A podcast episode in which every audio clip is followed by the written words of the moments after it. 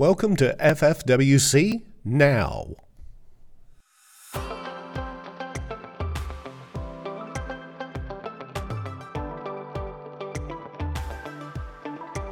Welcome to FFWC Now, our daily devotional that speaks encouragement into your world.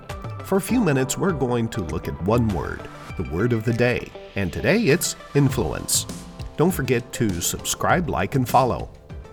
Okay, I said that influencing other people can be abrasive. Now, some of you are thinking 60 grit sandpaper, which would take the skin off your arm. And something uh, of you are thinking something a little finer, not so painful. I have been pulled over a lot by police or deputies. Well, probably not a lot. No more than anybody else, but I have been enough to tell you that whatever ticket I deserved sure went down a whole lot better if the officer showed a little empathy.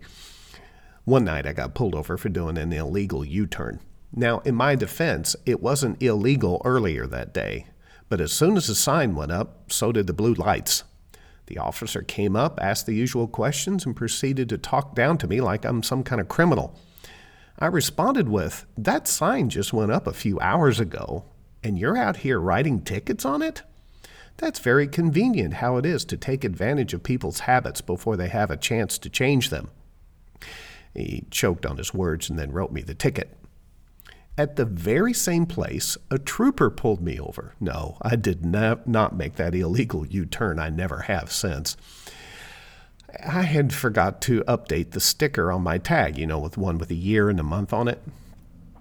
She came up to me and asked the usual questions and then said, Do you know that your tags are expired? The look on my face must, must have said something because I looked at my wife and asked, Where are the tags? She very sheepishly pulled them out of the glove compartment. She forgot to tell me she got them I was supposed to put them on. The trooper, who's now laughing at me, said, Come on, let's put them on your tags. I am convinced that one officer loved working with people and the other just loved writing tickets. Both influenced me. Would you like to guess which one was for the better? That is what you do every day. You influence people for the better or for the worse. Your words, your deeds, and your actions can literally change people's lives. You have no idea the power of influence you have over someone's life until you interact with them. Matthew 5 13 through 16 says, You are the salt of the earth, but if the salt has lost its taste, how shall its saltiness be restored? It is no longer good for anything except to be thrown out and trampled under people's feet. You are the light of the world. A city set on the hill cannot be hidden, nor do people light a lamp and put it under a basket, but on a stand, and it gives light to all in the house.